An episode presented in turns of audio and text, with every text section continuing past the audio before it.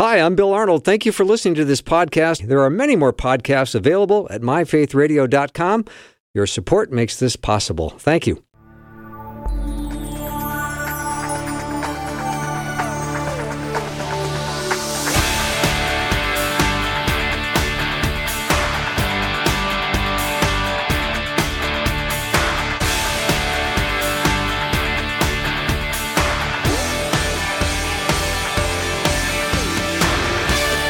And a warm welcome to the afternoon show. I'm Bill Arnold. Did you know that the Christmas miracle in Bethlehem, there's a prequel to that? There's a backstory to Christmas. We can find it in the book of Ruth. So we're going to talk about that today with Dr. Bob Moeller. Always glad to have Bob on. He is um, a counselor, an author, and pastor, and you can learn more about him and his amazing ministry at forkeepsministries.com. That's four F O R keeps ministries.com. Bob, welcome back. Thank you, Bill. I am very uh, intrigued with this uh, discussion we're going to have today. A, I love the story of the Christmas miracle in Bethlehem. And B, I love the book of Ruth. Well, in an amazing way, actually, these two are very much together um, because the book of Ruth actually contains uh, imagery, themes, uh, names, whatever, that are going to uh, foretell uh, the Christmas story that we celebrate. But this all happened amazingly a thousand years before um, the shepherds ever ever heard the angels. Yeah, that's spectacular. And of course, nothing in Scripture ever surprises me because God is so amazing. But what happened a thousand years previous to the birth in Bethlehem, we can learn in that little small book of Ruth. So let's jump into the discussion. I can hardly wait. Well, let's begin with uh, reading, if I can, the first chapter of Ruth, or, and not the whole chapter, but maybe four or five verses. I am not. Day- I am not opposed at all to the full reading of the first chapter. I love the reading of Scripture. All right. In the days when the judges ruled, there was a famine in the land, and a man from Bethlehem in Judah, together with his wife and two sons, went to live for a while in the country of Moab. The man's name was Elimelech, his wife's name Naomi, and the names of his two sons were Mahlon and Chilion. They were Ephrathites from Bethlehem, Judah, and they went to Moab and lived there. Now Elimelech, Naomi's husband, died, and she was left with her two sons. They married Moabite women, one named Orpah and the other Ruth. After they had lived there about 10 years, both Mahlon and Chilion also died and Naomi was left without her two sons and her husband. When she heard in Moab that the Lord had come to the aid of his people by providing food for them, Naomi and her daughters in law prepared to return home from there. With her two daughters in law, she left the place where she had been living and set out on the road that would take them back to the land of Judah. Then Naomi said to her two daughters in law, Go back, each of you, to your mother's home. May the Lord show kindness to you as you have shown to your dead and to me. May the Lord grant that each of you will find rest in the home of another husband. Then she kissed them, and they wept aloud and said to her, We will go back with you to your people. But Naomi said, Return home, my daughters. Why would you come with me? Am I going to have any more sons who could become your husbands? Return home, my daughters. I'm too old to have another husband. Even if I thought there was still hope for me, even if I had a husband tonight and then gave birth to sons, would you wait until they grew up? Would you remain unmarried for them? No, my daughters, it is more bitter for me than for you, because the Lord's hand has gone out against me. At this they wept again. Then Orpah kissed her mother in law goodbye, but Ruth clung to her. Look, said Naomi, your sister in law is going back to her people and her gods. Go back with them. But Ruth replied, Don't urge me to leave you or to turn back from you. Where you go, I will go. And where you stay, I will stay and your people will be my people, and your God will be my God. Where you die, I will die, and there I will be buried. May the Lord deal with me, be it ever so severely, if anything but death separates you and me. And when Naomi realized that Ruth was determined to go with her, she stopped urging her. So the two women went on until they came to Bethlehem.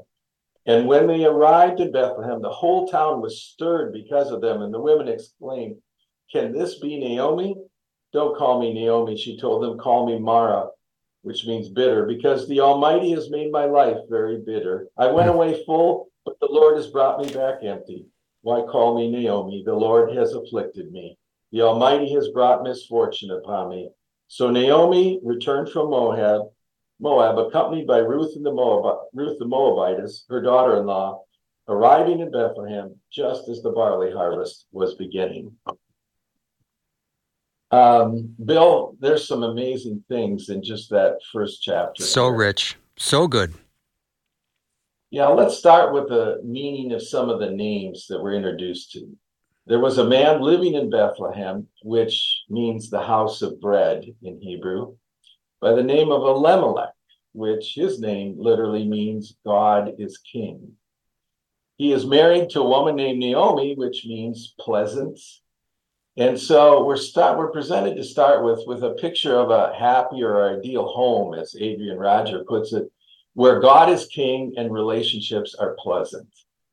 So the book starts out, God is king of this home. The marriage, the relationships are, are wonderful. And it's almost a picture of the Garden of Eden. Mm. It's almost a picture of the place of innocence, Adam and Eve. God is king, the relationships are harmonious. Um, the, the house of bread, God provides for their needs, and um, everything everything is good. But then famine strikes. Famine strikes the land. You could consider that like a testing. And, and rather than remaining in Bethlehem, the place, the house of bread, Elimelech chooses to leave the security of the covenant of Israel and he mo- moves his family to Moab, which is a land under a curse. And I think we begin to see here the story of the fall of mankind. They were living in a place of blessing, but then they're tempted, then they're tested. And rather than rem- remaining faithful, they choose to go to Moab, which is a place of disobedience.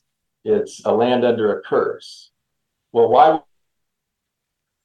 And it Moab, by the way, corresponds today to um, what would be northern Jordan. Okay. That area to the uh, east of Israel today. Mm-hmm. Well, two things happened in, in Moab that brought a curse about. One was that's where Lot and his daughters fled after the destruction of Sodom and Gomorrah.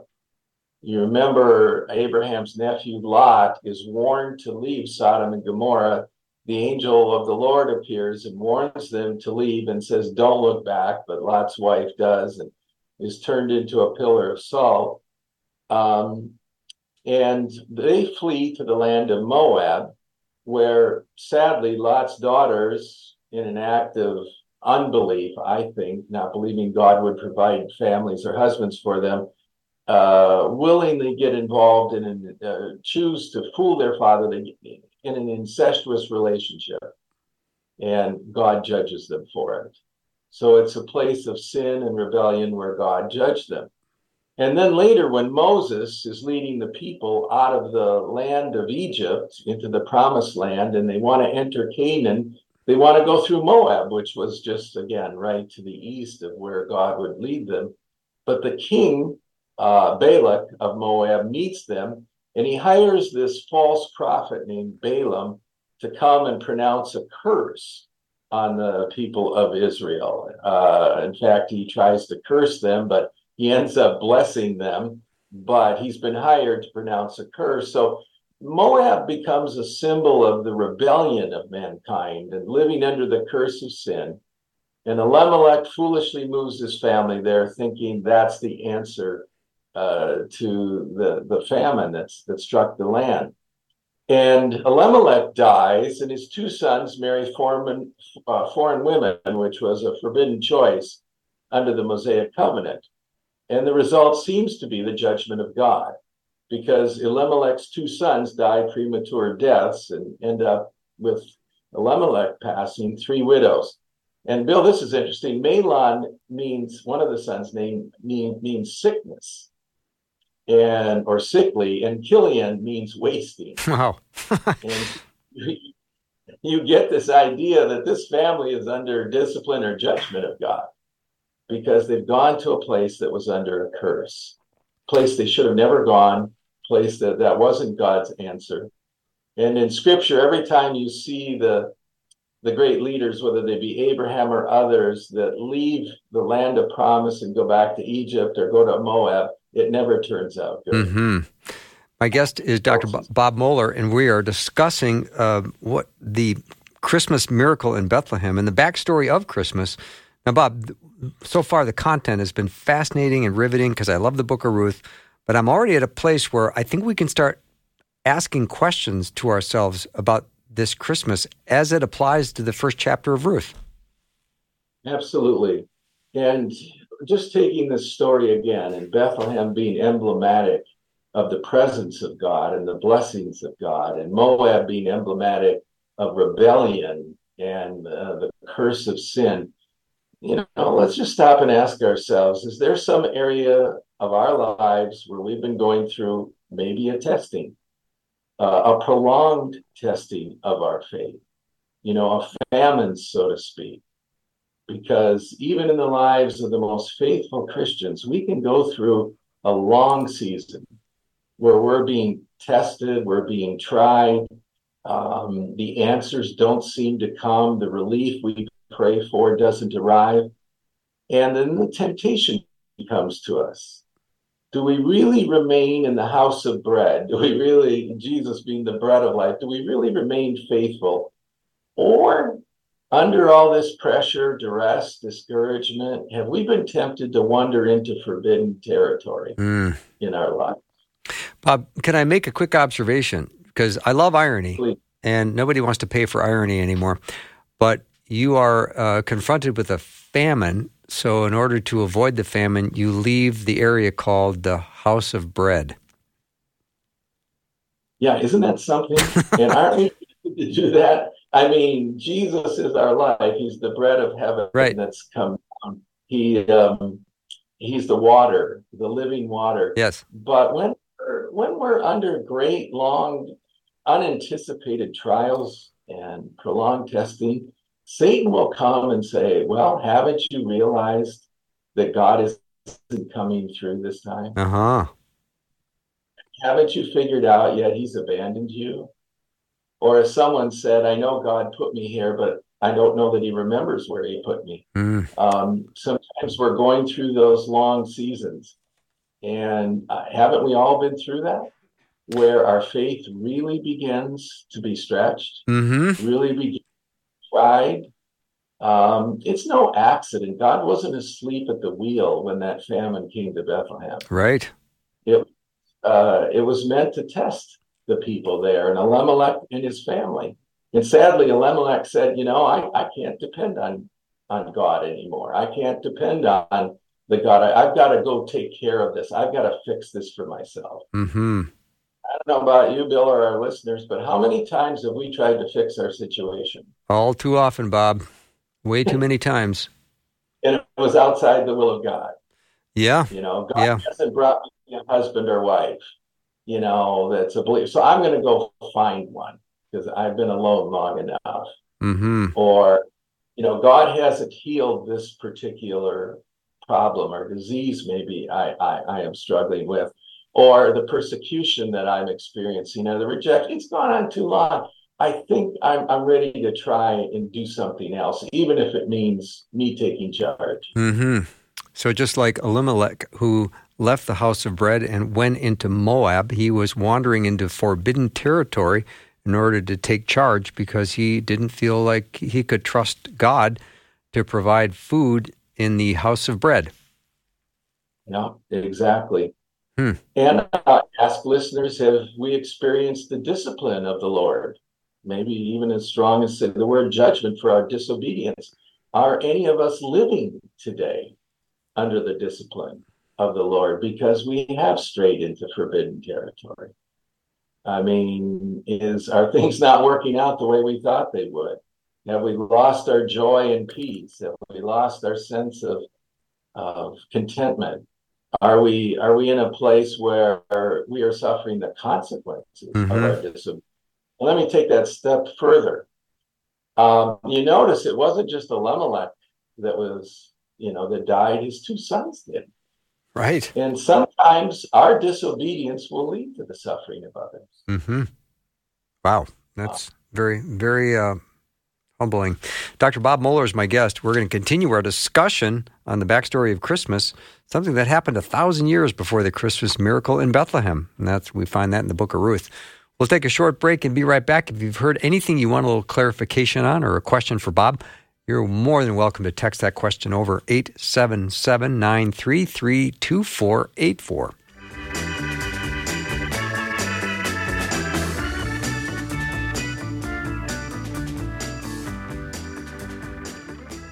Hi, podcast listener. You know, I'm Bill Arnold, and my theme song says, What's for dinner?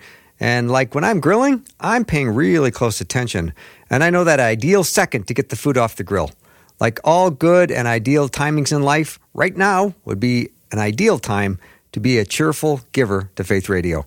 Give now to support this podcast so that more people in more places might come to saving faith in Jesus and grow in their relationship and become a fully devoted follower. Click the link in the show notes or give now at myfaithradio.com.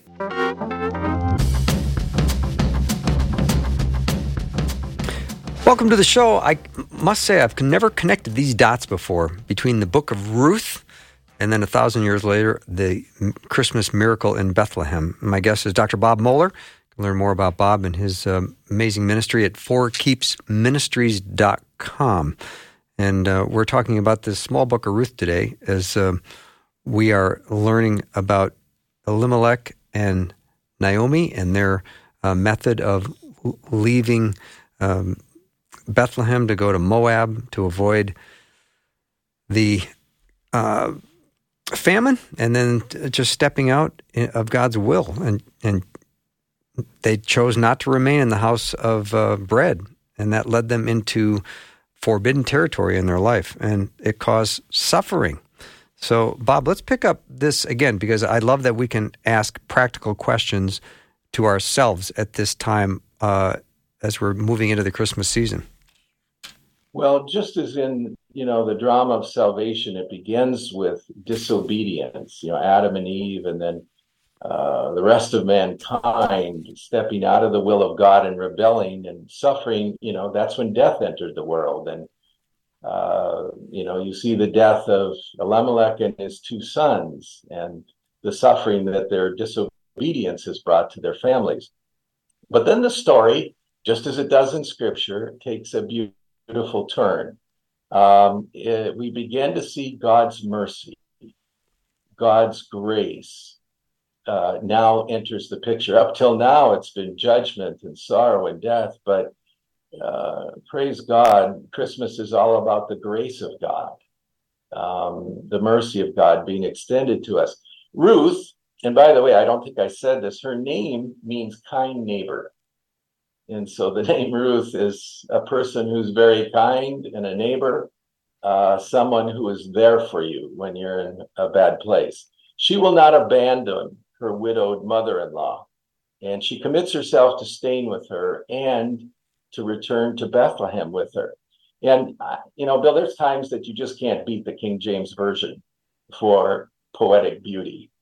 Um, and I want to read Ruth 116 in the KJV. Entreat me not to leave thee, Ruth says to Naomi, or to return from following after thee. For whither thou goest, I will go, and whither thou lodgest, I will lodge. Thy people shall be my people, and thy God my God. That's beautiful. It's a beautiful uh, statement of commitment. Her sister in law, who was married to the other child of Elimelech, the other son, her name was Orpah. And that means fawn or gazelle. And it, it probably represents that she was a beautiful woman. Fawns or gazelles in the Old Testament are always a symbol of loveliness, grace, you know, things of that nature. And so Orpah, rather than stay with Ruth and Naomi, decides to go back and she's going to, you know, find somebody from her own people and get married. Um, well, the two women journey on to Bethlehem, and they arrive just as the harvest is beginning. That's that's a, an important statement, Bill.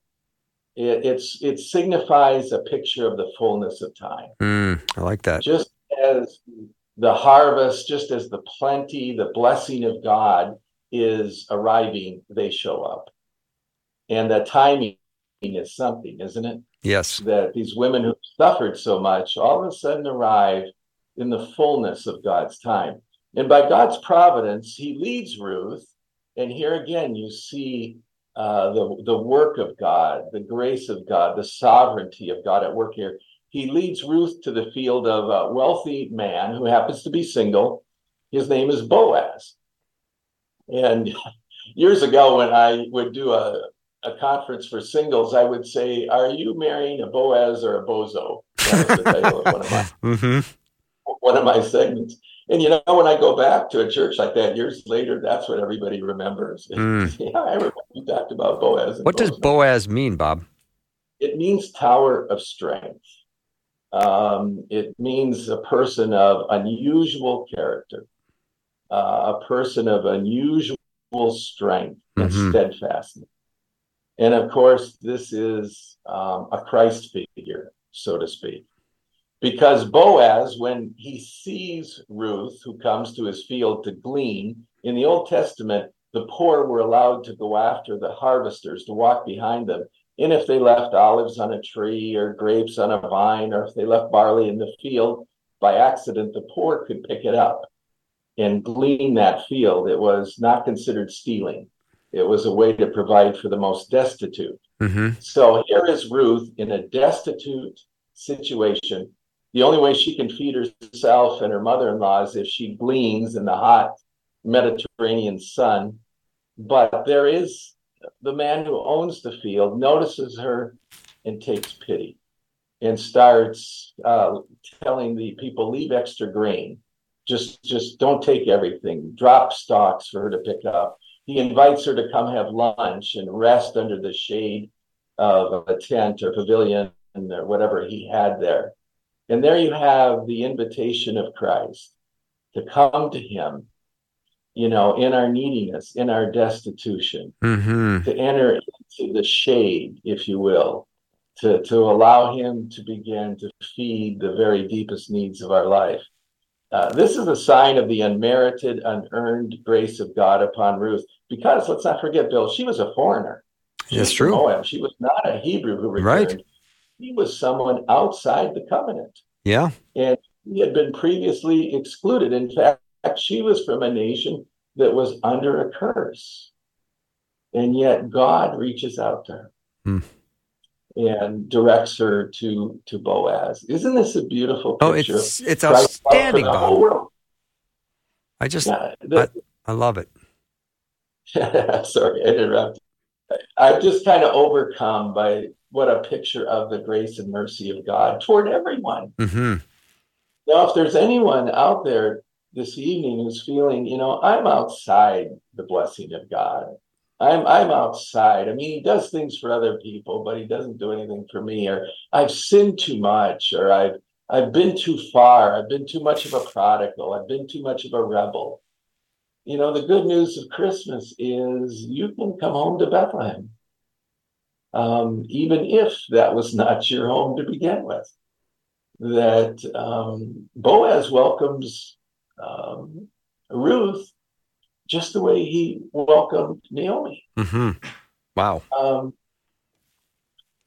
and, uh, you know, at the time, Israelites often thought that Gentiles existed only to fuel the fires of, of Sheol or hell.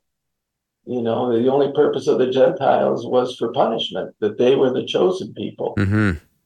And of course, in Jesus' day, who were the two disciples that wanted to call down fire on the Samaritans? You know, right? Let's, let's burn these guys up. You know, they're outside. And Jesus said, "That's not why I came.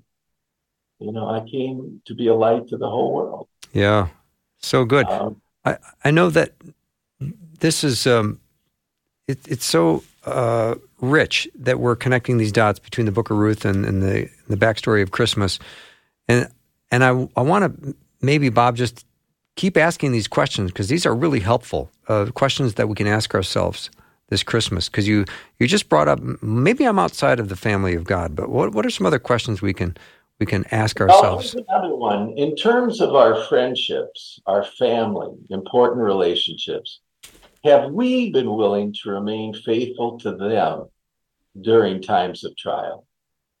Or have we selfishly abandoned them to go pursue our own interests or goals? In other words, Bill, I think you really find out who your friends are when you're in deep trouble. So true. You, you, find out who really is your friend when you're in a time of great distress. Mm-hmm. And Ruth, at the at the very bottom of their experience, their husbands are dead, they're in this land of a curse.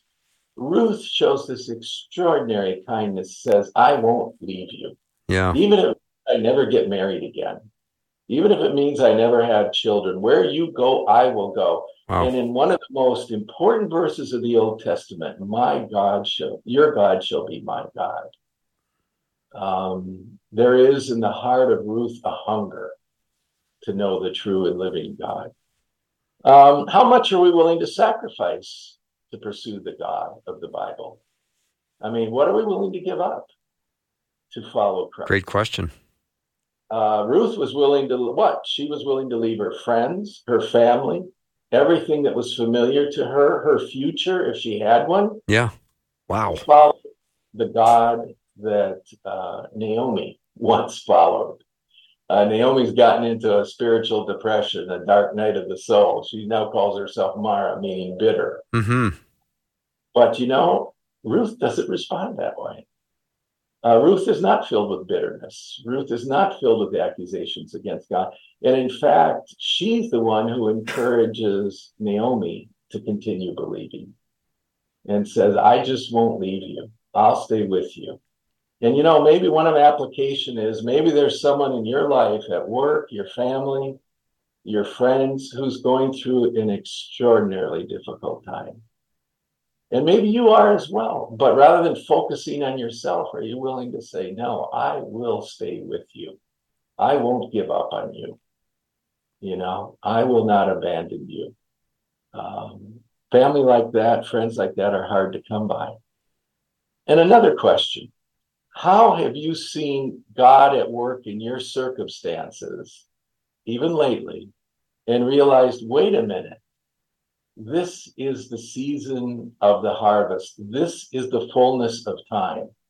This is when God is working in my life in an unusual way. Um, there's two words for time in the Bible. One is in Greek, chronos, um, which means, you know, just chronological time seconds, minutes, hours, days, weeks. But there's another word for um, time which means the moment. It means the hour when something significant is about to happen. And I just would challenge listeners is this maybe the fullness of time in your life where God is on the verge of about to do something very big, mm. very different, very even unexpected? You know, I remember in seminary, my first year, I was single. I lived in a single dorm. I was a lonely guy. I just have to be honest. I tried to date some girls. It didn't go anywhere. And, you know, it, it, it was kind of a disaster. Um, uh, the girl I thought I was dating, I saw holding hands with another guy, you know, whatever. It just was a disaster. I was so far from home and I was lonely. And I just wondered if God was ever going to work in my life. And then the first day of school, the second second year of school, I go back. The very first day of school, this beautiful blonde-haired, brown-eyed woman walks down the hallway, and I am smitten. I, I mean, I'm wasted. And I look at her and I think I've never seen anyone more beautiful. And this thought skips across my mind this is the woman you're going to marry. And little did I realize it, but the fullness of time in that sense had arrived for me. Mm-hmm. The next June, we did marry. Wow. And now, four years later, six children, 10 grandchildren. Uh, God moved at that moment. And it's not just in relationships, it may be that He's about to use you in a way you've never been used before. Yeah, Bob. What's what if chronos is the word for seconds and minutes? What's the other word for the moment? Um, yeah, that is. Um, give me a minute just to retrieve that. Yeah. Isn't it like isn't it like Cairo or something like oh, that? Oh, thank you. It's Kairos. Kairos. Yeah. Yeah. yeah, yeah, Thank you. K A I R O S. Yeah, yeah. Thank Okay, Kind of senior moment there. that's okay. moment. That's okay. Um, yeah, Kairos means the, the, the fullness of time, the moment, the Mm. hour. You know, people say the day has arrived, the Yeah. hour arrived, you know, the D day, so to speak. Yeah. in some- historically, it is when something significant is going to happen. And Bob, is it safe to say that when you look back on your life, at the times you were maybe crying the hardest or whining the loudest, are the are were the pivotal moments in your life? Maybe you can better describe it as the fullness of time, where God did something amazing, and you look back and going, "I can't believe what I was thinking and feeling at that moment," but God did something cr- incredible at that moment of my life. Absolutely. Yeah. Absolutely. As I look back, even how I came to Christ, hmm with a very, very deep disappointment in high school that just really sort of shattered my dreams and my hopes for the future. And it was at that very time a friend showed up from church. Well, he was one of the youth sponsors and befriended me. And for the next several weeks, just showed up, would take me to ride on his motorcycle, motorcycle, whatever. And one night challenged me, said, Why don't you give your life to God, Bob? Oh wow! Let's right living room. Sit. Let's get on our knees and you do this right now. And you know, it was at the darkest moment Yeah. that, that the light broke Yeah. through. Wow! That was exactly 50 years ago this year. Wow. And, uh, I love the a- power of the invite. yeah. How about we do? Anyway. How about we take care of business right now, Bob? It's a beautiful thing. It is. Let me take a short break. Dr. Bob Moeller is my guest. We're connecting some amazing dots that he's helping us do between the book of Ruth and the miracle of Christmas in Bethlehem. We'll be right back.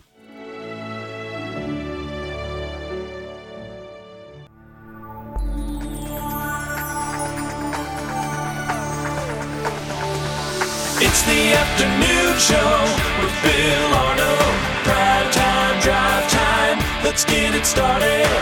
Jump in your car. What's for dinner?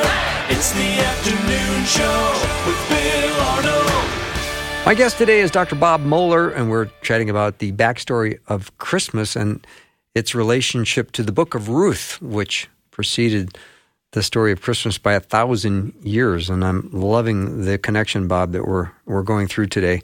Uh, thank you for that. Let's uh, let's talk about how God sends the kinsman redeemer in this story. Well, um, Adrian Rogers once said you can find Jesus in every book of the Old Testament, and other scholars have agreed with that. And here we see a picture of Jesus. In the Old Testament law, um, there was a law that if your husband dies and leaves no children, and the only way a name and property could be transferred was, you know, through children, um, that the, the closest kinsman was to come to the rescue of this this widow and uh, marry them and, and keep the family name alive. So Boaz, who is single, probably much older than Ruth was at that time, he shows this great kindness to Ruth. And um, Naomi says, You know, Ruth, uh, Boaz is our kinsman redeemer, meaning he's related to us. And he does have the privilege and the duty to act on behalf of a relative. And this is what the name kinsman redeemer means one who is in uh, danger, trouble, or need. That's the redeemer part to help a relative that was in danger, trouble, or need. And or one who rescues or delivers, it means in Hebrew, much like the name of Yeshua or Jesus, Savior or Deliverer mm-hmm. one who rescues or delivers. So um, here is Boaz, the kinsman redeemer, the next in line to marry Ruth, to um, redeem her and her husband's name and family. And so he comes to the rescue first by providing food and protection for Ruth as she gleans, but then um, in a rather strange setting, she goes to the threshing floor one night where he's asleep with the other men and uncovers his feet. Now, this was not a seductive move. She didn't go down there to try and seduce. It was to try and and uh, communicate in the custom of the day that she was willing. She wanted him to become her kinsman redeemer. Uh, it, it's a picture of Jesus seeing us in our distress, willing to sacrifice to purchase us out of our danger and redeem us from the curse. And that is what he's willing to do. And so he publicly, um, in the, the next day, goes to the market or the gate of the city of Bethlehem where business was transacted and elders sat there. And he takes off his sandal or whatever. And, um, you know, there's this agreement. There is a closer relative, but he doesn't want to marry Ruth because he thinks he'll lose property. Mm-hmm. Um, something won't work right. And so he turns and um, he reaches an agreement with Boaz that he can marry Ruth. And he publicly states before everyone, I want this woman to be my wife. And here again is a beautiful picture of Jesus purchasing the bride for himself. Mm-hmm. Jesus saying, I will sacrifice, I will buy back uh, this distressed individual. Mm. And of course, that's, you know, points to the work of the cross where Jesus paid with his own life blood to be our kinsman redeemer. Yeah. So, some questions to ask again. Um, first of all, I guess on a practical level, have I shown the kind of kindness and care for someone in need that uh, Boaz was willing to show Ruth? I mean, as you think of people today that are in need in different ways, financially, of course, but maybe loneliness or maybe other issues, are you willing to care for them? Are you willing to sacrifice? Are you willing to be a rescuer or uh, the delivering someone out of great danger or need? Because um, I think all around us every day, uh, we have an opportunity to do that. I remember in Chicago where I've lived, um, I was on a train track, the L, the elevated train on a platform in January, and it was bitter cold, and the wind was coming off Lake Michigan, and must have been five below or five above. and there was a homeless man standing there, and he had a plastic bag from a grocery store, excuse me, over his head, and that's all he had to protect himself from the, you know, the bone chilling cold. Mm-hmm. Look at that man wearing a a uh, grocery bag, a small plastic, and that's all he has. And recently, I had bought a stocking cap uh, at an army base where my son was in the army, and we both got one, and it was kind of a bond between us. And I just loved that hat because it reminded me of my son who was serving in the military. And I remember God saying to me, Do you see him? Go give him your hat. Wow. And I, I'll have to be honest with listeners, I struggled. Oh, Lord, this is a special hat. I, I, any other one, sure, I'd be glad, but this is my son, and you know, it means so much to me.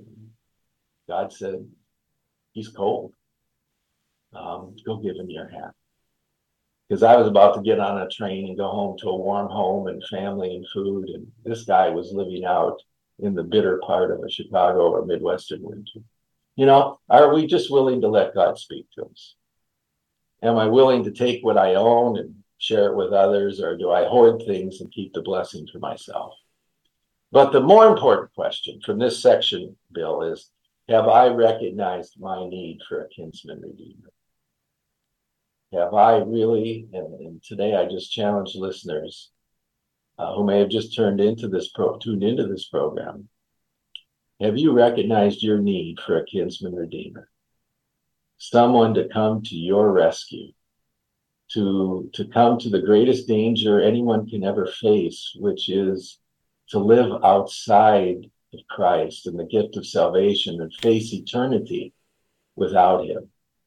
Or has God spoken to you and said, You need a kinsman redeemer? Ruth invited uh, Boaz to be her kinsman redeemer. That might seem a little forward to us, but think about the fact that we need to invite Christ.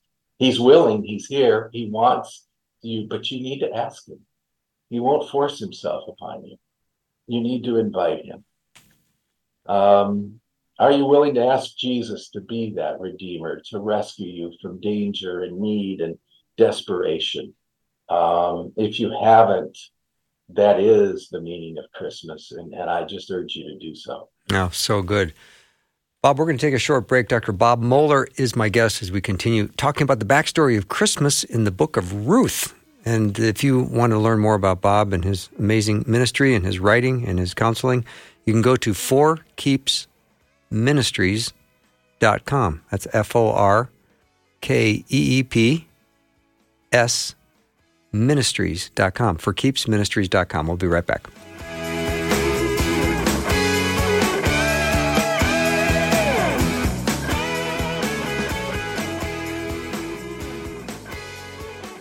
You've probably heard me talk about hope quite a bit this season, and I think it's because we need to hear more about it. We need to encourage one another with hope. We need to build one another up with the hope that we have in Christ. And if you are feeling lonely, or maybe you are having periods of disappointment or despair, and you need hope, we want you to know that you can always come to God's Word for hope. Hope will always be there for you, waiting. And if you are struggling to make it to the next moment, I want you to be able to text the word hope to 877 933 2484.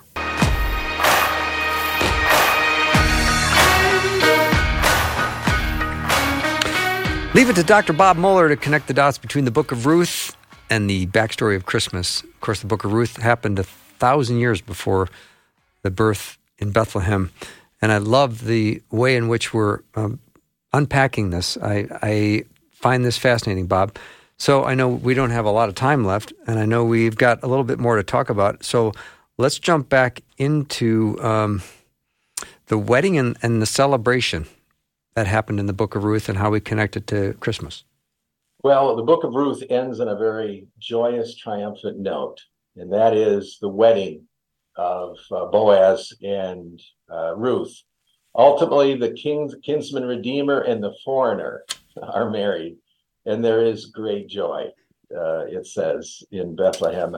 It's a picture of redemption, salvation, celebration as Christ and his bride, the church, are joined. Together, they bear a son named Obed, which is, uh, he turned out to be the um, uh, grandfather of David. Mm-hmm. Um, he bear his name means serve or servant. So a servant is born in Bethlehem, and uh, goes on his family line to be the great the grandfather of David, the great king who will be the ancestor of Jesus Christ. Amen. Naomi forsakes the name Mara, which means bitterness, and now rejoices once again in her restored place of honor and joy. She once again is Naomi. And the people rejoice and say, God has not left you without a kinsman redeemer. Um, they recognize the hand of God and what he's done in their life.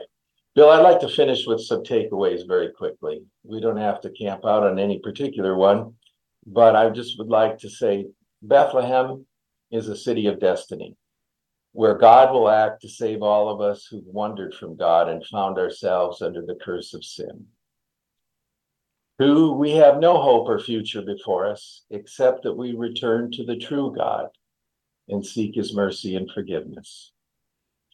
Three, Jesus sees us in our helpless condition and he showers us with his unearned grace and invites us to draw near to him in a, lasting relationship. He hears and responds in mercy to our request for redemption and he willingly sacrifices to buy us back, to redeem us from the curse and the famine, and brings us into an eternal saving relationship with himself in front of the whole world. Wow. And the result is one of everlasting joy. Those are brilliant, brilliant takeaways. So, maybe some questions we can just kick around. Um, so, there's someone listening that um, that they've strayed. They've gone from Bethlehem into Moab, and they need to be reminded and, and know that God is waiting for them to repent and to return home. Yes, He is. You know, um, if you are in, in Moab today, just ask yourself, is it really been worth the price? Is this what I really wanted from life? You, Um, you thought so, Bob, right? You believed it to be true at the time, but Yeah. time has. Um, every bad decision I've ever made, I thought was the right decision. Yeah. yeah, so true. Might have talked myself into it if I knew inwardly it wasn't. But if you're in Moab, you don't have to stay there tonight. That's what I'm trying to say. That you can start on the road to Bethlehem right now. Um, you can recognize and confess to God, look, I've rebelled. I've ran my own life. I have pursued my own pleasures. I've tried to build my own future, and it has not worked out. And it has left me alone. It has left me uh, grieving. It's left me empty. And, you know, if you're feeling and you know that tonight, God is working in you. His Holy Spirit is speaking. And He's saying, you know, come home to Bethlehem. Start on the road. I'll meet you. Um, it's it's the it's the time of harvest. It's the full time.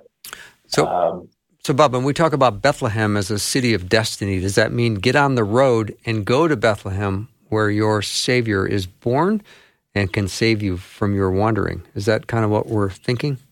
Yeah, that's basically what I'm saying is that the Savior was born in Bethlehem Mhm. and angels appeared and sang to the shepherds that night, you know, with the news unto you is born this day in the city of David. His name is Christ the Lord. And then they shout, you know, glory to God in the highest and peace on earth, goodwill to men. I mean, ultimately, it's the cross where we were reconciled to God. But um, Bethlehem is where the story begins of redemption, Mm-hmm. um, where Jesus came seeking us. And that's another thing I want to say is that it may have, Ruth and Naomi may have thought they were the ones pursuing God. But as the story turns out, you can see it was Him pursuing them. Right. He arranged the circumstances, He put people in the right place at the right time. He was directing them. And um, let me just say again to those that are listening you may not realize that God has been working in your life, that He's been preparing you. But this Christmas season, He sent a Savior, and He is inviting you to come and meet Him and worship Him. I mean, Bethlehem is obviously emblematic Mm-hmm. of salvation. But what a powerful salvation it is. Jesus said, I am the bread of life that has come down from heaven. And he told others, Drink from the water that I give you. You'll never be thirsty again. You'll never hunger again. That God will meet the deepest needs of your life. And Bob, one of the takeaways I, I really love is this truth reality that we have no hope or future before us except that we return to the true God and seek his mercy and forgiveness. That's so true. Um, there is no other name under heaven by which we can be saved except of Christ Jesus. And if and you, there is yeah, I'm sorry. no future for us apart from us recognizing him and confessing him as our Lord and Savior. Yeah. And one of the great questions I, I ask is who has that privileged place of authority in your life? And if it's not God, it's going to be yourself. And if you're calling your own shots, you're going to one day uh, realize you have strayed from Bethlehem into Moab, and you're going to need to repent and return home. Indeed. Um, Bethlehem is the place where, you know, God broke into history, where Jesus became a man, you know, he left the riches of heaven and became poor in our behalf. But it is where the God entered into the incarnation, the amazing thing that God could become a man and live a sinless life and offer himself as a sacrifice. So it's no mistake, it's no coincidence that Ruth is this whole story is set in Bethlehem. Because God was just preparing us for the drama that was about to occur.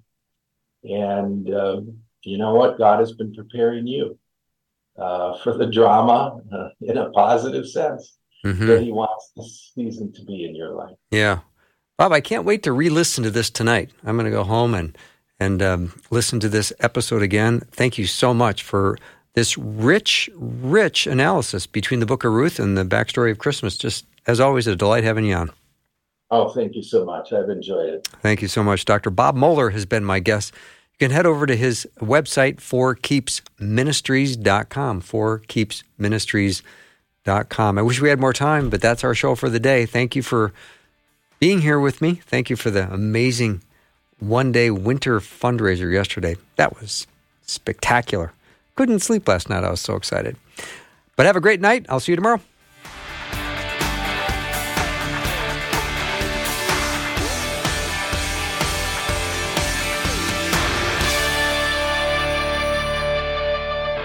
Thanks for listening. Programming like this is made available through your support. Information available at myfaithradio.com.